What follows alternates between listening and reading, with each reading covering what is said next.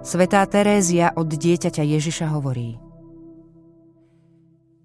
Keď zostanem sama, hambím sa to priznať, modlitba rúženca ma stojí viac, než používanie kajúcich nástrojov. Cítim, že sa ho tak zle modlím. Musím sa znásilňovať, aby som rozjímala o ružencových tajomstvách. Nemôžem sústrediť myšlienky. Dlhý čas som bola smutná z tohto nedostatku zbožnosti, ktorý ma udivoval, lebo tak veľmi milujem Najsvetejšiu pannu, že by som mala ľahko odriekať k jej cti modlitby jej tak milé. Teraz som už menej ustarostená.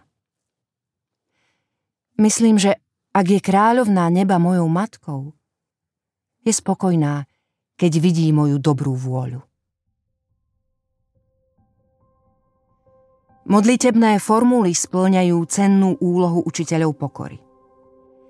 Neraz sa dáme zviesť ťažko vnímateľnej píche, keď nás nadúva hrdosť, že sa dokážeme modliť svojimi slovami. Inokedy nás ide rozhodiť od radosti, lebo vypovedávané slová sú ako poézia. Skúsenosť ľahkosti na modlitbe ju iste obohacuje.